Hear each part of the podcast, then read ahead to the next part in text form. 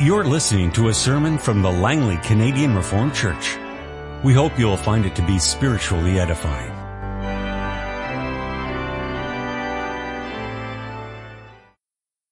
We have two scripture readings this afternoon. First of all, we're going to turn to 1 Corinthians 11 verses 17 to 34. In the following directives, I have no praise for you, for your meetings do more harm than good. In the first place, I hear that when you come together as a church, there are divisions among you. And to some extent, I believe it. No doubt there have to be differences among you to show which of you have God's approval. When you come together, it is not the Lord's Supper you eat. For as you eat, each of you goes ahead without waiting for anybody else. One remains hungry, another gets drunk. Don't you have homes to eat and drink in? Or do you despise the church of God and humiliate those who have nothing? What shall I say to you? Shall I praise you for this? Certainly not. For I received from the Lord what I also passed on to you. The Lord Jesus, on the night he was betrayed, took bread, and when he had given thanks, he broke it and said, This is my body, which is for you. Do this in remembrance of me. In the same way, after supper, he took the cup, saying, This cup is the new covenant in my blood. Do this, whenever you drink it, in remembrance of me. For whenever you eat this bread and drink this cup, you proclaim the Lord's death until he comes. Therefore, whoever eats the bread or drinks the cup of the Lord in an unworthy manner will be guilty of sinning against the body and blood of the Lord. A man ought to examine himself before he eats of the bread and drinks of the cup. For anyone who eats and drinks without recognizing the body of the Lord eats and drinks judgment on himself. That is why many among you are weak and sick, and a number of you have fallen asleep. But if we judged ourselves, we would not come under judgment. When we are judged by the Lord, we are being disciplined so that we will not be condemned with the world. So then, my brothers, when you come together to eat, wait for each other. If anyone is hungry, he should eat at home, so that when you meet together, it may not result in judgment. And when I come, I will give further directions. Then we go to Hebrews chapter 10, verses 1 to 18. The law is only a shadow of the good things that are coming, not the realities themselves. For this reason, it can never, by the same sacrifices repeated endlessly year after year, make perfect those who draw near to worship. If it could, would they not have stopped being offered? For the worshippers would have been cleansed once for all and would no longer have felt guilty for their sins. But those sacrifices are an annual reminder of sins, because it is impossible for the blood of bulls and goats to take away sins. Therefore, when Christ came into the world, he said, sacrifice and offering you did not desire, but a body you prepared for me. With burnt offerings and sin offerings you were not pleased. Then I said, here I am. It is written about me in the scroll. I have come to do your will, O God. First he said, sacrifices and offerings, burnt offerings and sin offerings you did not desire, nor were you pleased with them, although the law required them to be made. Then he said, here I am. I've come to do your will. He sets aside the first to establish the second. And by that will we have been made holy through the sacrifice of the body of Jesus Christ once for all. Day after day, every priest stands and performs his religious duties. Again and again, he offers the same sacrifices, which can never take away sins. But when this priest had offered for all time one sacrifice for sins, he sat down at the right hand of God. Since that time, he waits for his enemies to be made his footstool. Because by one sacrifice, he has made perfect forever those who are being made holy. The Holy Spirit also testifies to us about this. First, he says, this is the covenant I will make with them after that time, says the Lord. I will put my laws in their hearts and I will write them on their minds. Then he adds, their sins and lawless acts I will remember no more. And where these have been forgiven, there is no longer any sacrifice for sin. This afternoon we are dealing with Lord's Day 30 of the Heidelberg Catechism.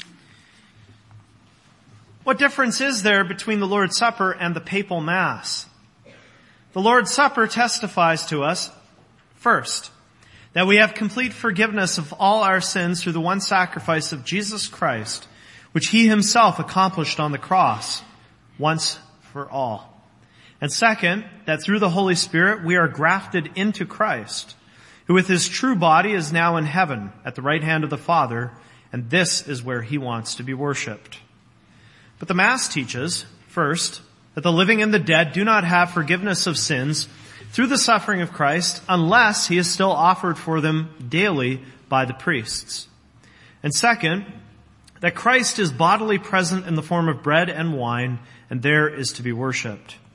Therefore the Mass is basically nothing but a denial of the one sacrifice and suffering of Jesus Christ and an accursed idolatry. Who are to come to the table of the Lord?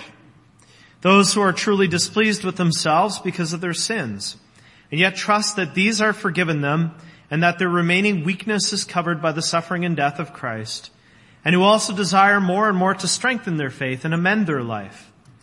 But hypocrites and those who do not repent eat and drink judgment upon themselves. Are those also to be admitted to the Lord's Supper who by their confession and life show that they are unbelieving and ungodly? No. For then the covenant of God would be profaned and his wrath kindled against the whole congregation. Therefore, according to the command of Christ and his apostles, the Christian church is duty bound to exclude such persons by the keys of the kingdom of heaven until they amend their lives. Beloved congregation of Christ our Lord, what does it mean exactly to be reformed? We have that word in the name of our church, Langley Canadian Reformed Church. But what does it actually mean? Well, I'd say that the simplest answer is that it means back to the Bible. Our churches, as you know, were born in the Great Reformation of the 1500s. In the 16th century, the Reformation was about getting back to what the Bible teaches. One of the central points of the Reformation was to get back to what the Bible teaches about worship. One thing that nobody would argue about then or now is that the Lord's Supper is part of our worship. But how people think about that Lord's Supper and how people do it well, that's another matter. That's always been a serious bone of contention. The reformers argued that we have to get back to what the Bible teaches about this sacrament. And there were two fronts that they had to deal with. On the one front, you had the Roman Catholics with the Mass. On the other front, there were those who thought that just about anybody could and anybody should be admitted to the Lord's Supper. There should be no restrictions. Throw it wide open for anybody who wants to come. Lord's Day 30 addresses both of those fronts. And so I preach to you God's Word summarized in the Catechism with this theme. We confess and celebrate the Lord's Supper according to the command of Christ and His apostles. We'll see that this results in a great difference, first of all, between the Lord's Supper and the Roman Catholic Mass, and then second, between worthy and unworthy partakers. I'd like to share, first of all, a quote with you. When the church celebrates the Eucharist, she commemorates Christ's Passover and it is made present. The sacrifice Christ offered once for all on the cross remains ever present. As often as the sacrifice of the cross by which Christ, our Passover lamb, has been sacrificed is celebrated on the altar, the work of our redemption is carried out. That quote comes from the Catechism of the Catholic Church. Of course, we have the Heidelberg Catechism. The Roman Catholic Church also has its catechism, the Catechism of the Catholic Church. You can find it in the religion section of any bookstore.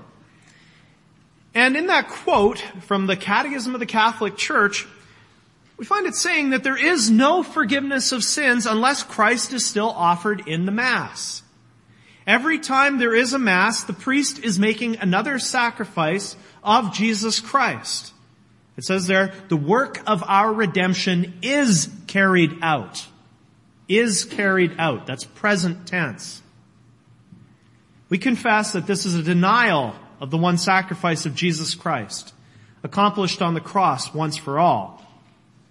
Even though the Roman Catholics say that the Mass is one and the same with Christ's once for all sacrifice, there is still the fact that it is repeated over and over again. They can't get away from having to repeat it over and over again. Further, it's a sacrifice. There's the language of sacrifice in the, in the Roman Catholic Catechism. And that's why the one who offers it has to be a priest. A priest, by definition, is someone who makes a sacrifice. And the sacrifice of the Mass is offered not only for the living, but also for the dead, for the forgiveness of sins. The Catechism of the Catholic Church again. Here's another quote. The Eucharistic sacrifice is also offered for the faithful departed who have died in Christ but are not yet wholly purified. So they're still, they still have to deal with their sin so that they may be able to enter into the light and peace of Christ.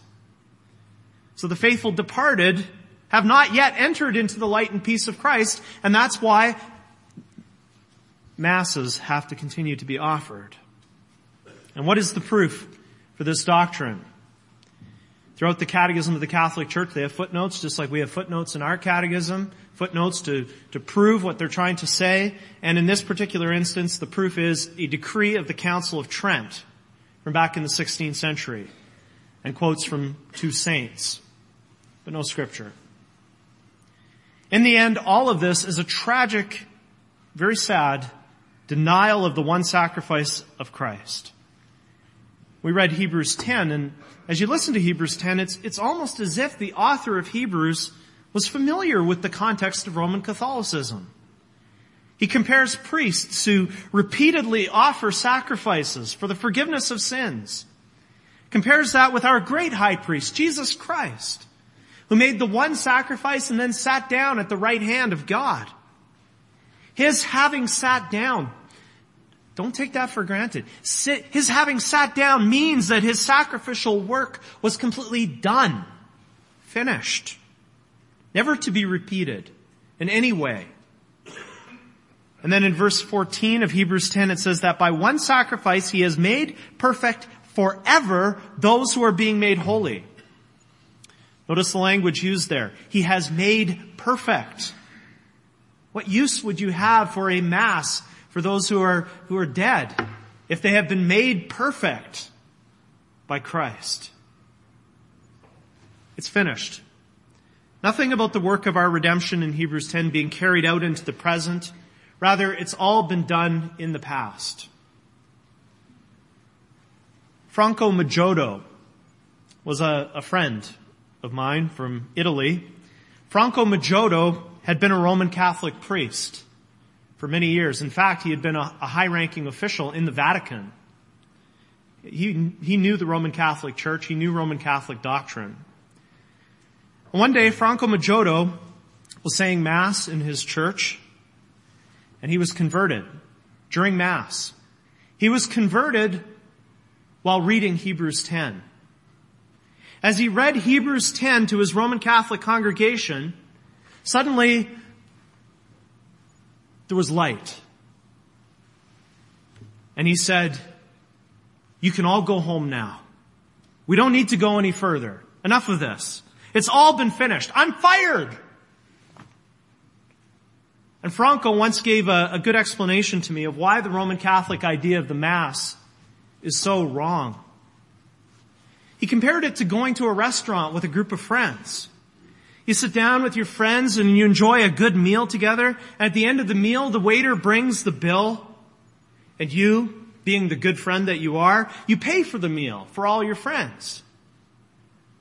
But then later, as, as they're going out, the waiter stops them and tries to get each one to pay for his meal.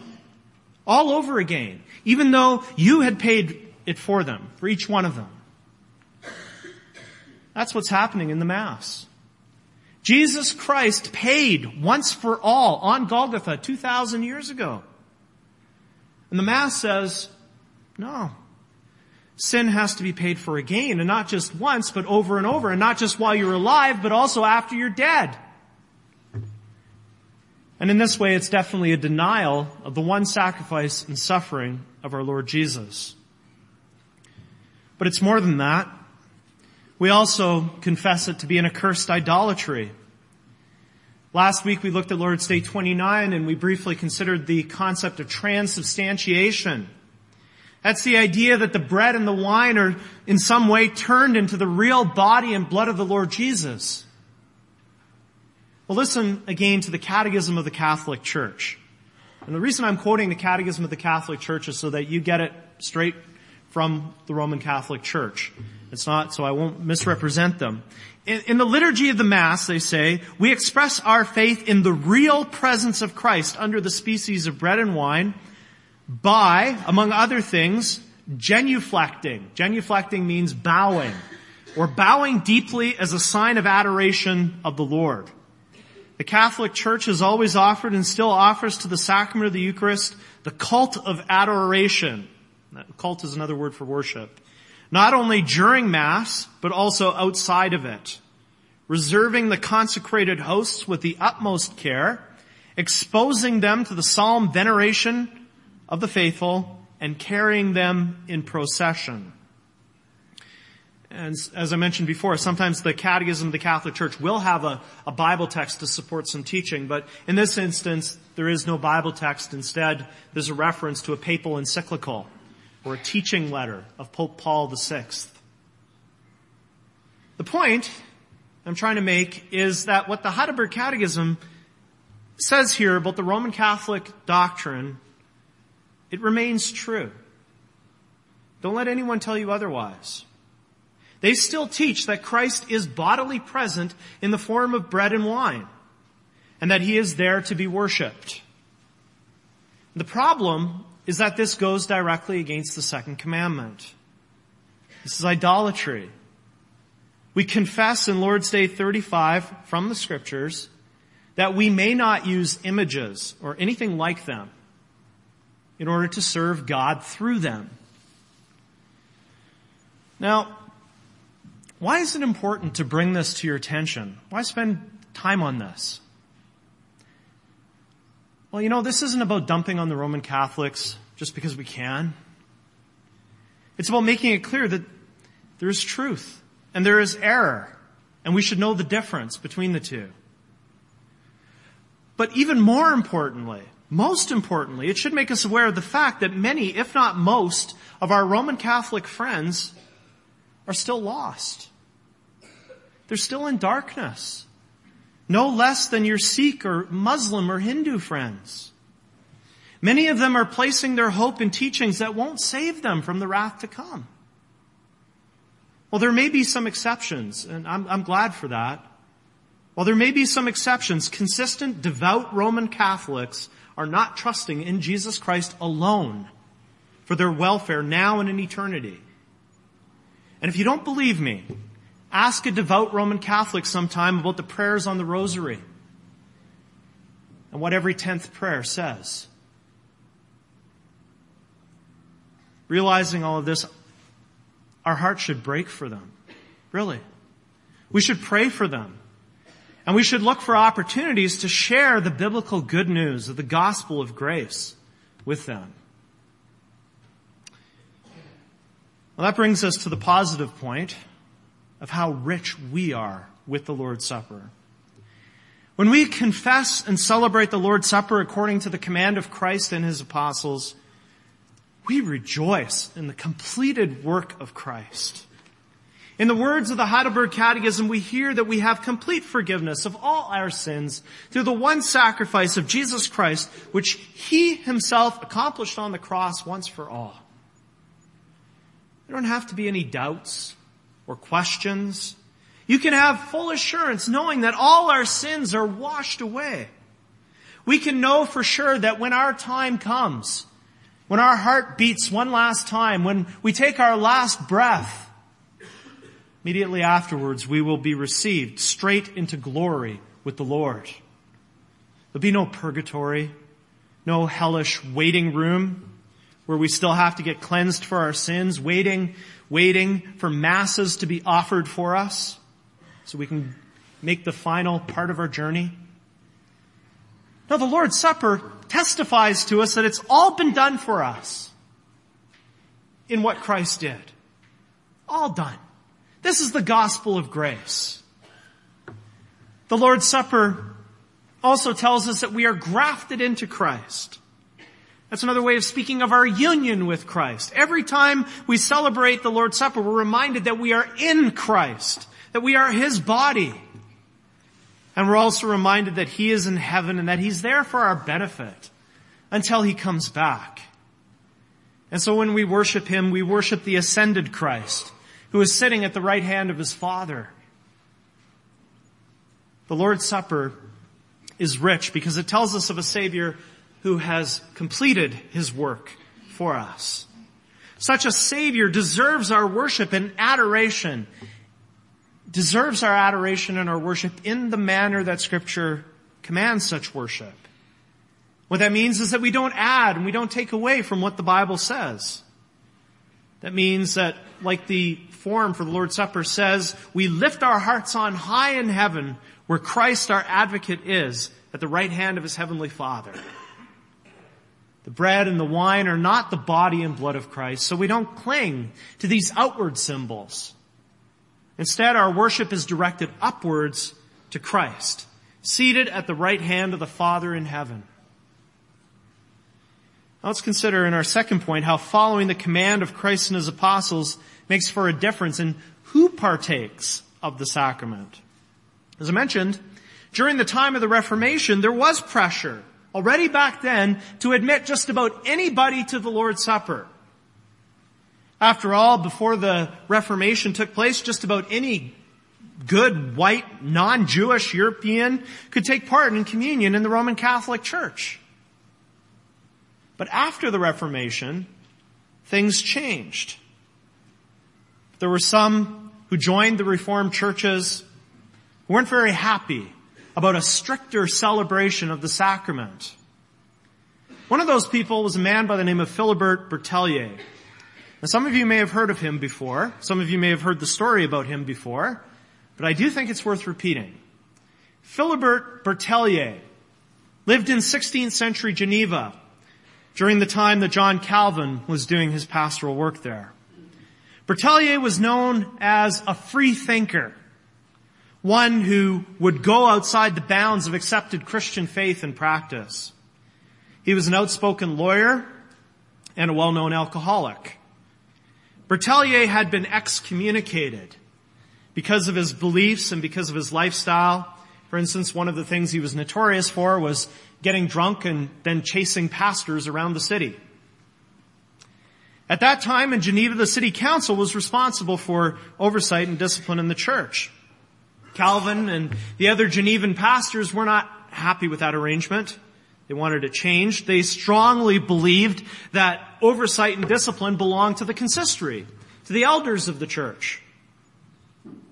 And through some politicking and lobbying, right, it's all about who you know, Berthelier was able to get the city council to admit him again to the Lord's Supper, even though he had not shown any signs of repentance. What happened next was remarkable.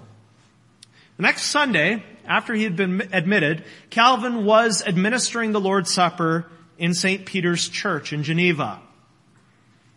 And at the end of the sermon, Calvin, Calvin knew that there was trouble brewing.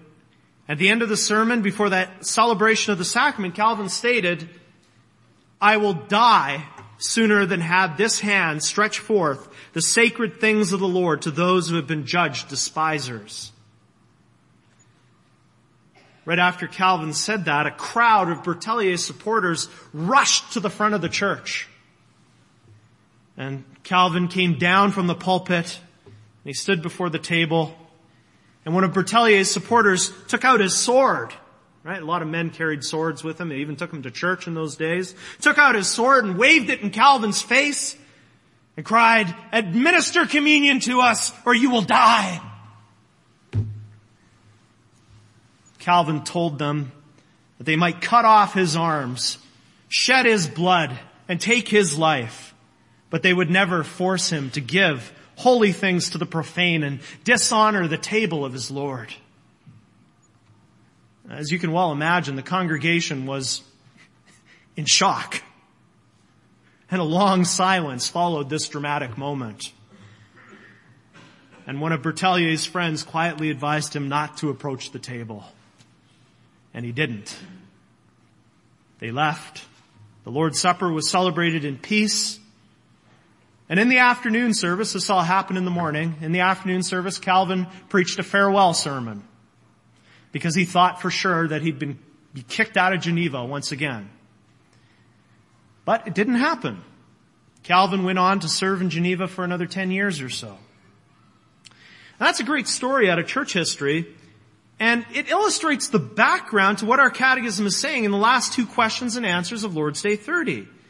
You see, there was a struggle in the time of the Reformation about who could come to the Lord's Supper. Some wanted a very open table, if not totally wide open, and others wanted it to be closely supervised by the consistory. How do we resolve this issue? Well, it can only be resolved by going back to the Bible. Again, the essence of being reformed, right? And that's where the catechism brings us. The first question puts it in the positive. Who can come to the table of the Lord? In other words, what do worthy partakers of the body and blood of the Lord look like? And the answer is based on the teachings of 1 Corinthians 11. And it focuses on what goes on in the hearts of believers. The Catechism recognizes the reality that we all sin. Sometimes, as we confess in the fifth chapter of the Canons of Dort, sometimes we even commit serious sins. But believers are noted for what they do about sin. They repent from their sins. That means they have a change of mind and they turn back to God. They're not happy with themselves because of what they've done. They're not comfortable with it. And yet they don't get stuck on that. Worthy partakers of the Lord's Supper, they hold on to Jesus Christ. They hold on to Him, to His suffering and to His death. They trust that the suffering and death of Christ are enough to forgive all their sins cover whatever weaknesses are still in them, even weaknesses that they may not even recognize, sins that they don't even know about. And these worthy partakers, they not only flee to Jesus Christ in faith, they also want to see their faith grow stronger. They want to make progress in their relationship with the Lord. They want to move forward in holiness. In other words, worthy partakers of the Lord's Supper are simply true believers in Christ. They are not worthy in themselves. They have been made worthy because of Christ. They are accepted at the Lord's Supper because they are in Christ. You know, whenever we read the form for the celebration of the Lord's Supper, we always come to the, that list of sins, right? Sometimes called the catalog of sins. There's potential for misunderstanding there if we're not listening carefully. First of all, the form speaks about those who know themselves to be guilty of the following offensive sins. And then it goes on to list them. Listen, if, if you've done those sins and you have repented, you've asked the Lord to forgive you, then you are no longer guilty. Your guilt has been washed away by the blood of Christ. And also after the catalog gets read off, there is a line which reads, while they persist in their sins, they shall not take of this food. The words persist in sin are the key to understanding what makes the difference between a worthy and an unworthy partaker. If we go on living in sin, never repenting, never turning, not giving a rip about Christ or about His Word, the Lord's Supper will only lead to judgment for us. Worthy partakers are simply repentant believers. And here the words of John Calvin are especially worth noting. Calvin said, if we stay away from the Lord's Supper because we say that our faith is still weak and our life imperfect, We would resemble someone who refuses to take medication because he is sick. Worthy partakers are not perfect partakers, not perfect in themselves. They come because they know they're not anywhere near perfect and because they know that they need Christ. They need to have their faith in Him strengthened. So those are worthy partakers. Now, now, on the other side, unworthy partakers are simply the opposite, right? Those who show by what they say and by the way they live that they're unbelieving and ungodly, they have no place at the Lord's Supper. Not much is clear from what we read in 1 Corinthians 11. Paul says that there are those who eat the bread and drink the cup in an unworthy manner. They will be guilty of sinning against the body and blood of the Lord. In other words, unworthy partakers are bringing great danger to themselves. They're slapping the Son of God in the face. The words of Hebrews 10, 29 to 31 are relevant here. How much more severely do you think a man deserves to be punished who has trampled the Son of God underfoot? Who has treated as an unholy thing the blood of the covenant that sanctified him, and who has insulted the Spirit of grace? For we know him who said, it is mine to avenge, I will repay. And again, the Lord will judge his people. It is a dreadful thing to fall into the hands of the living God. That's Hebrews 10, 29 to 31. And so it's dangerous. It's dangerous for the individual person to be an unworthy partaker. Our catechism captures that when it says that hypocrites and those who do not repent eat and drink judgment upon themselves. There's no way you can get around that. Judgment is negative. This is bad. Dangerous. But it's also dangerous not only for the individual person who's an unworthy partaker, the danger spreads to the entire congregation. The Catechism says that the covenant of God would be profaned and his wrath kindled against the whole congregation. And again, we see a vivid example of this in 1 Corinthians 11. In verse 30, the Spirit says that the Corinthians were profaning the Lord's Supper. And that was the reason why many among them were weak and sick and why a number of people had even died. It wasn't necessarily that the ones who were weak and sick or the ones who had died had, had, had, sinned in this way, that they were themselves unworthy partakers of the Lord's Supper. The sacrament had been profaned by certain individuals and the rest of the congregation suffered for it. And do we think that this could not happen today? Why not? The Lord worked covenantally with His people in Corinth. The Lord continues to work covenantally with His people today. Today He will still chastise, He will still discipline His people if He needs to. That's never pleasant. And we would rather avoid it.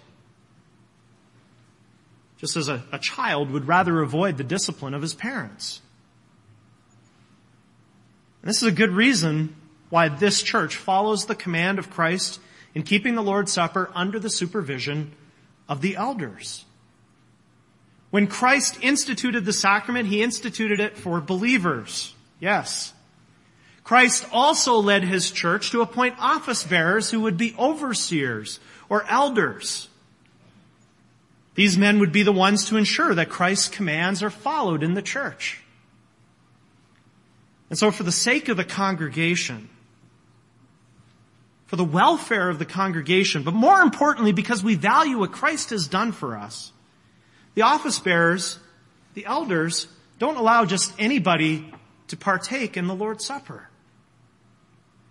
Whether or not somebody will join us at a Lord's Supper celebration is not just something for the individual to decide.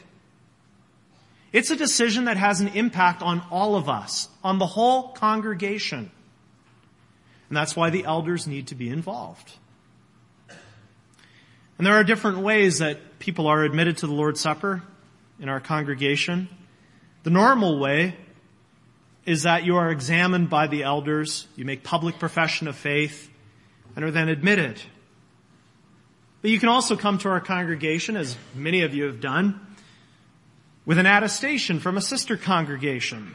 An attestation is normally a piece of paper from the consistory from which you came, which states that you are a member in good standing and that you are not under discipline. By these means, the holiness of the sacrament is protected. And so is the congregation. The Lord's Supper has been given to the church by our Lord Jesus. He gave it because He knows that we are weak. He knows that we need something beyond the Word to confirm and strengthen us in our faith. And so out of His compassion for us, He gives us this visible preaching of the gospel. These physical signs and seals that through which we can taste and see that the Lord is good. These visible signs and seals which point us to Himself. And that's what it's all about. More and more lifting up our hearts to Christ. That's what's at stake for our striving for a biblical celebration of the sacrament. We don't want to find out that we have missed out on Christ. Because without Him we are lost. But with Him we are rich eternally blessed as heirs of the kingdom of God. With Him, we look forward to the marriage feast of the Lamb when we will begin that celebration of God's love, a celebration that will last forever. Let's now pray together.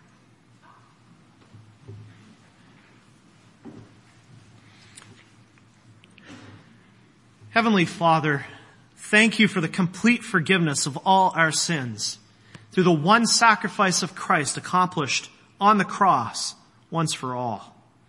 We praise you for the assurance that we are grafted into Christ, that we have union with him. Father, we are so richly blessed.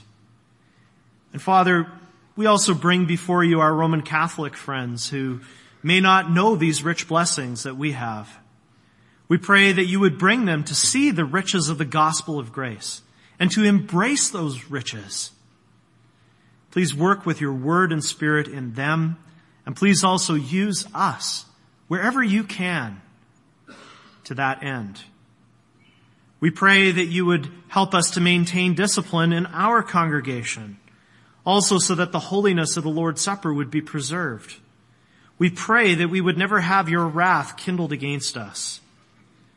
Lord, have mercy upon us today and always. We pray in the name of Christ, our only Savior. Amen. This has been a sermon from the Langley Canadian Reformed Church. For more information, please visit us on the web at www.langleycanrc.org.